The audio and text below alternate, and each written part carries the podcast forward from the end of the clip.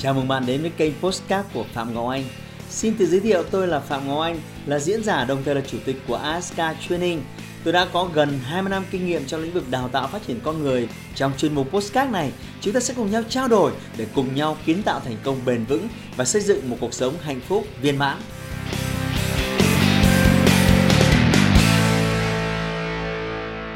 Bạn có biết 95% hành vi trong cuộc đời của chúng ta phụ thuộc vào những niềm tin được lập trình trong 10 năm đầu tiên. 10 năm đầu đời sẽ lập trình nên các niềm tin cơ bản. Những niềm tin này sẽ là căn cứ để bạn tư duy và hành động. Ví dụ nhé, nếu bạn tin vào thông điệp này, trở nên giàu có nghĩa là tôi có nhiều tiền lên và người khác ít tiền đi, thì khi cơ hội kinh doanh làm giàu đến với bạn, bạn có xu hướng nắm lấy hay từ chối. Từ chối, đúng không nào? Vì với niềm tin này, bạn không cho phép mình làm tổn thương những người khác. Những niềm tin tích cực sẽ thúc đẩy bạn hành động, và ngược lại, những niềm tin tiêu cực sẽ làm bạn trì hoãn. Vậy có nghĩa là nếu kiểm soát được niềm tin, bạn sẽ kiểm soát được cuộc đời mình. Trong video này, tôi sẽ phân tích giúp bạn rằng niềm tin được tạo ra như thế nào. Đây là tiền đề để sau này bạn có thể thay đổi mọi niềm tin. Thứ nhất, quan sát, bắt chước và làm theo một cách vô thức. Chúng ta học hỏi mọi thứ trên đời này đều bằng một cách duy nhất: bắt chước và làm theo. Hãy nhớ lại những bài học lớp 1 đầu tiên của bạn mà xem. Bạn viết chữ ABC như thế nào? Có đúng là cô cầm tay tô từng nét chữ đầu tiên, rồi bạn tự tô theo. Rồi có một chữ mẫu đầu dòng, bạn sẽ vẽ những chữ tiếp theo sao cho giống. Con gái tôi đi học lớp 1, có hôm về con khoe: con biết cộng đến hàng tỷ rồi đấy bố. Bố thử đố con 1 tỷ cộng 1 tỷ bằng bao nhiêu? Đó có phải là sự bắt chước tự nhiên hay không? Hãy tự hỏi xem, việc bạn đang rất tiết kiệm hay hoang phí có phải là sự bắt chước tự nhiên từ bố hay mẹ hay không? Và điều quan trọng, bạn đang bắt chước cả niềm tin, cách tư duy. Có nhiều học viên nữ của tôi được mẹ dạy rằng: con gái, học vừa thôi, học cao quá không lấy chồng được. Việc của phụ nữ là có một công việc ổn định, lấy chồng, sinh con và rồi chồng nuôi, cứ như tao đây này. Đó là bắt chước niềm tin. Như bạn thấy đấy, những người chúng ta có cơ hội quan sát mỗi ngày ảnh hưởng rất lớn đến tư duy của bạn. Họ chính là bố mẹ, thầy cô, hàng xóm, họ hàng, và tin buồn là phần đa họ đều là những người nghèo. Vì vậy, họ sẽ dạy bạn tư duy của một người nghèo cho đến khi bạn hiểu được và bắt đầu lập trình lại. Thứ hai, nghe đi nghe lại khiến bạn tin và làm theo.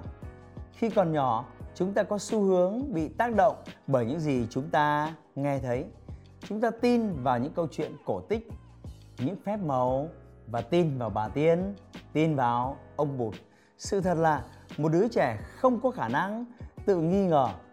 Chính vì vậy, nếu mẹ của nó nói với nó rằng nếu con không đi ngủ ngay sẽ có ông bà Bị đến bắt đi, thì chúng tin đó là sự thật và lập tức đi ngủ. Kể chuyện cổ tích: ngày xưa có lão địa chủ giàu có vô cùng độc ác nọ. Điều này được nghe đi nghe lại sẽ tạo ra sự liên kết trong não bộ. Chính vì vậy, trong giai đoạn này, chúng ta có thể tác động những điều tích cực bằng cách cho chúng lặp đi lặp lại những điều tích cực. Việc này sẽ giúp đứa trẻ có nhận thức, có niềm tin và làm theo những điều đó. Cách lập trình tư duy thứ 3 là dựa trên những trải nghiệm đặc biệt của bạn. Đã bao giờ bạn ở trong một cái trạng thái như thế này, là bạn trực tiếp chứng kiến bố mẹ của bạn cãi nhau kịch liệt, nảy lửa liên quan đến tiền bạc? Và ở trong tình huống đó thì bạn sẽ rút ra điều gì? Với bạn, tiền bạc sẽ đem lại hạnh phúc hay đem lại khổ đau? Bạn sẽ có một niềm tin dựa trên những trải nghiệm này. Hoặc có thể trong gia đình bạn, bố bạn nỗ lực kiếm tiền làm giàu nhưng không may phá sản và đưa cả gia đình của bạn vào trạng thái khánh kiệt. Khi đó, bạn sẽ nhìn công việc kinh doanh buôn bán ở ngoài kia dưới con mắt tích cực hay tiêu cực. tôi cho rằng tiêu cực sẽ nhiều hơn. Đó là niềm tin dựa trên những trải nghiệm đặc biệt của bạn.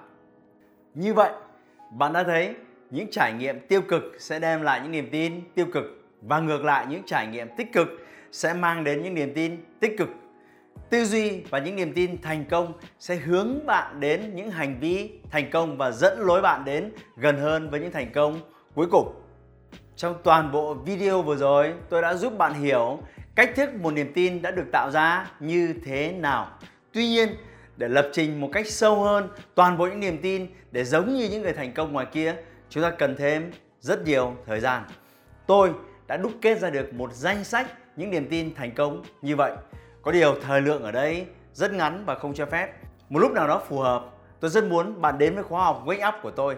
2 ngày tại đó, tôi sẽ giúp bạn lập trình lại tư duy giống như những người thành công ở ngoài kia. Hãy like và chia sẻ postcard này để nó có thể tiếp cận và giúp ích cho nhiều người hơn nữa. Đồng thời nhấn vào nút theo dõi kênh postcard của tôi để nghe thêm nhiều nội dung hấp dẫn khác. Cảm ơn bạn đã dành thời gian lắng nghe. Chúc bạn thành công và hẹn gặp lại bạn trong những chủ đề tiếp theo.